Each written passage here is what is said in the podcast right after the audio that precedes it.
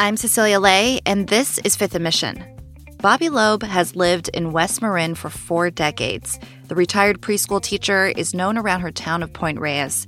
She built her home in the community, a house where she raised her two children. Basically, we built it over 18 years, my ex husband and I. An old German guy had a chicken coop here. Somehow, over the years, they added rooms to it. Her house is a quirky bungalow that sits on a big lot. Chronicle housing reporter Lauren Hepler says it's a pretty special place. It's beautiful, first of all. It's literally this one acre of iris flowers blooming and there's apple trees. She has a big tomato garden every summer. It's the kind of carefully built, treasured home that you'd expect a longtime resident would love to hand down to the next generation of their family. But Bobby Loeb had another idea. I just see so many people who have moved away who can't afford to live here. And I see people who work here and they can't live here. And we're going to lose all the young people. It's just going to be older, rich people who retire here or have second or third homes. So Bobby decided to sell her home to a land trust for $550,000. That's only about half its estimated $1 million value. It's an innovative solution to the Bay Area's affordable housing crisis, and it's gaining some popularity even in wealthy small towns like Point Reyes. Lauren Hepler has been covering the story, and she's here to talk about the arrangement and the kind of win win benefits it provides to both sides of the deal. Lauren, thanks for being here. Thanks so much for having me. So, Lauren, you spoke to a Point Reyes homeowner who decided to sell her home for half its $1 million value. The deal was known as a quote, retained life estate. What does that mean? I know it sounds super wonky, like some crazy accounting term, but it's actually a form of donating property to charity that a lot of universities, churches, nonprofits like food banks have used for years and years. And that's because it allows them to receive real estate from a donor at a really steep discount because the owner of the home gets to keep living there for either the rest of their life or for a set amount of time. So in the case of this homeowner, Bobby Loeb, she plans to live in the home for the rest of her life with no monthly payment, no mortgage or anything. And the deal also allows her to keep earning income from two small one bedroom rentals on the property. And then the land trust, in this case, the nonprofit that's going to ultimately receive the home and turn it into affordable housing, they've agreed to take on any maintenance that comes up in the meantime. So instead of having to pay for a new roof or new plumbing or anything like that, the nonprofit will take care of that while the homeowner is able to sort of age in place. And what life factors would compel a homeowner like Bobby Loeb to make this decision? Yeah, it's a good question. And in this case, it was sort of a dual financial motive and then something that she felt very passionate about. So, Bobby, who's 81, she said it was a nightmare when she was a renter in the North Bay. I've lived in this town long enough to see what a disaster it is to find housing.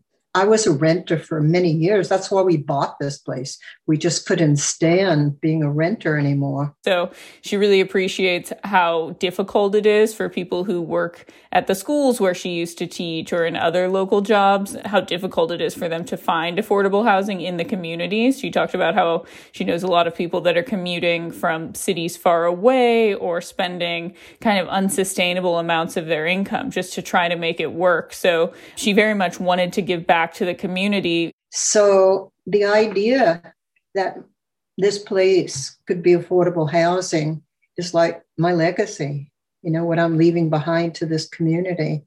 And I love this community and I'm I'm very happy that I can do that. And then the other thing that motivated it was sort of her own circumstances. I knew I couldn't afford to keep it up. I have three buildings here, and you can imagine how much it takes to keep three buildings in repair. I didn't want to sell the place because the problem with selling the place is that I couldn't continue to stay in the community. No matter how much money I got, it wouldn't be enough to buy another place. And she was saying, you know, it, it really did add a lot of stress to think about, like, what am I going to do as this house gets older and, you know, the roof springs a leak or things start to break down? How is she going to pay for that as a retiree? I don't have much money.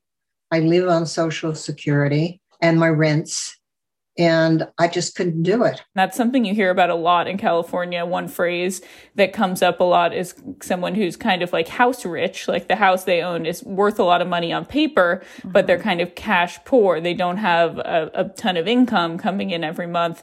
So that's exactly what this kind of solution was was designed to try to work out. Mm-hmm. And the land trust that Bobby sold her home to is called the Community Land Trust of West Marin. And the sale was made possible by initiative that really targeted seniors in Point Reyes.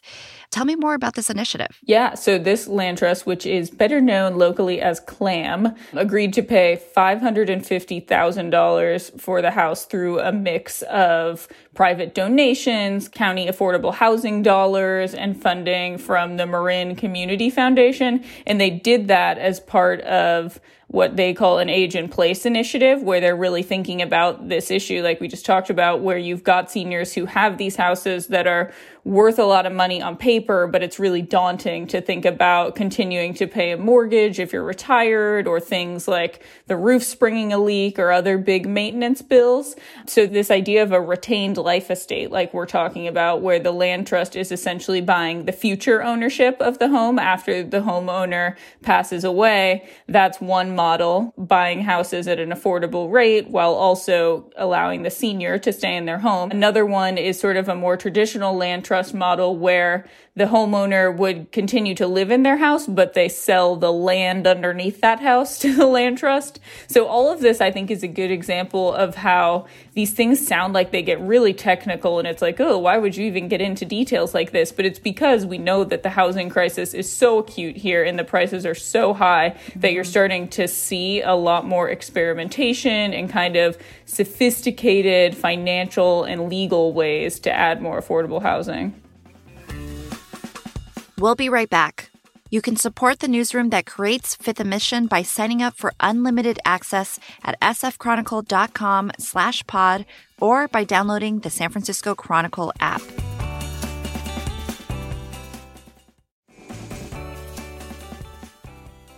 What are other examples of this kind of model of land trust and community orgs working together to address affordable housing?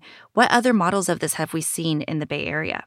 Yeah, so there's a lot of interesting stuff going on right now. One that I've researched a little bit is in North Fair Oaks, which is a community near Redwood City on the peninsula, right in the heart of Silicon Valley, near like Facebook headquarters. There's actually a nun there who works at a Catholic nonprofit. She's the head of it called the St. Francis Center.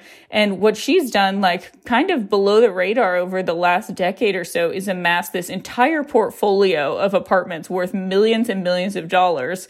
In some cases, she's actually bought entire buildings back from real estate investors mm. by relying on private donors in the area. She's saying, I'm going to cap the rents and rent them to, in this case, a lot of Latino workers who live in the area at an affordable rate. There's other examples like the Oakland Community Land Trust, where they're focused heavily on single family homes. Like, I think a lot of people in the Bay Area have heard about Moms for Housing mm-hmm. and the activists that occupied a house that had been bought by a real estate speculator in Oakland. Put the guns down! In a pre dawn raid, heavily armed sheriff's deputies moved in on the vacant home where women and children had been living illegally. Let them go! Four people were arrested after a 50 day standoff. And then the land trust actually, what happened at the end of that case was that the land trust came in and ended up buying that home from the investor. And what they're trying to do is buy up more homes and then make them either lease to own or sell them at discounted prices. So there's lots of different ways this can be done. It just sort of depends what kind of financing the nonprofit has available and then the deal you can make with whoever owns the property at the time. We know that housing insecurity affects different groups of people in the Bay Area. Let's listen to Bobby share why she thinks selling your home to a land trust is an option that more people should consider. I really hope that there are older people who are in my situation who are wondering what are they going to do? You know and that they hear this story which is why i'm talking to you. And not enough people know this is a possibility. And it's wonderful for older people who can't keep their place. Lauren what else did Bobby share with you about making this decision She put it in the terms of like, I don't know how this community is going to survive without affordable housing. She saw intimately kind of like how all the members of a community need to be supported and in very basic necessities like housing for a place like Point Reyes, which is so small and so tight knit to kind of function mm-hmm. day to day. So she saw it in that way in sort of like a very moral sense. And then it also just made sense for her family, she said. So she has a son who's an artist and lives out of state. He lives in Memphis now. And she said he told her, just do it, go for it. And then her daughter lives pretty close by in the North Bay, but she said, you know, I need to be closer to town. So I, I also think this is a good idea. It affects my children. And my children are in not in a position to help me financially. So when they heard that I could do this and that I would be taken care of, they were very happy. And they both said, you know, we're just concerned about you and how you can live well into your later years and and if selling your place to CLAM would work out for you then we're happy we're just fine. And so that did a couple things. Like the big obstacle to do this sort of thing for a lot of families would be, you know, like the family home is the most valuable asset mm-hmm. in a lot of families. So giving that up, selling it at a discount like they did could seem like a big financial hit. But then she also does get this added benefit of being able to say, you know, my legacy is that I left permanent affordable housing in the community I cared a lot mm. about. So it, it was kind of a two pronged approach that she took to it. Is this idea becoming more popular? Do community organizations or land trusts have to sort of make a strong pitch for this or is this becoming more of an idea that you think people would would be attracted to? It seems like it's kind of an interesting moment right now because like I said when you're dealing with like big universities they've got whole philanthropy departments that are set up to deal with the tax implications of this and all the legal agreements that need to be in place. And that can be a bigger ask for a small nonprofit like a land trust. But that said, given how hard things are to crack into the housing market right now, I think there's more and more interest. So there are examples like another land trust in Sonoma County that's offering retained life estates.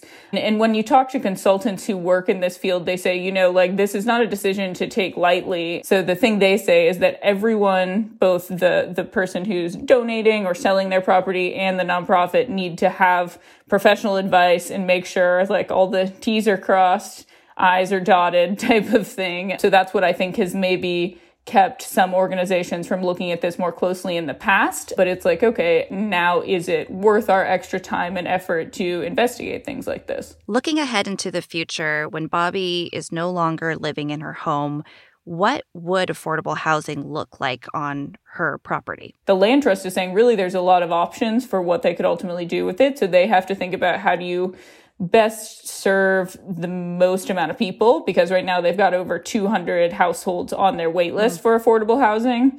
So Ruth Lopez, the program manager at CLAM, said one option could be to sell a bungalow or all of the bungalows to a homeowner at an affordable rate, and then the land trust would continue to own the land. So that again keeps the sale price down. Or they could just rent them all out as below market rate units. There's a lot of different options, and that's a bridge that Ruth said obviously they'll kind of cross when they get to it because Bobby, she has a lot of plans for the place still. So that's something that we'll see down the road. But it's interesting to hear how the land trust is thinking about all the different ways to potentially serve the community. So Bobby gets to keep enjoying her home and also know that it's going to become affordable in the future for other residents. It's a rare, happy housing story, Lauren. Thank you so much for sharing it with me.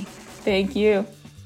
Lauren Hepler covers housing for the Chronicle. Her story about a Point Reyes homeowner selling her house to a land trust is online now at sfchronicle.com and on the Chronicle app. Thanks to that homeowner, Bobby Loeb, for speaking with us. Thanks to Karen Creighton for producing this episode, and to you for listening.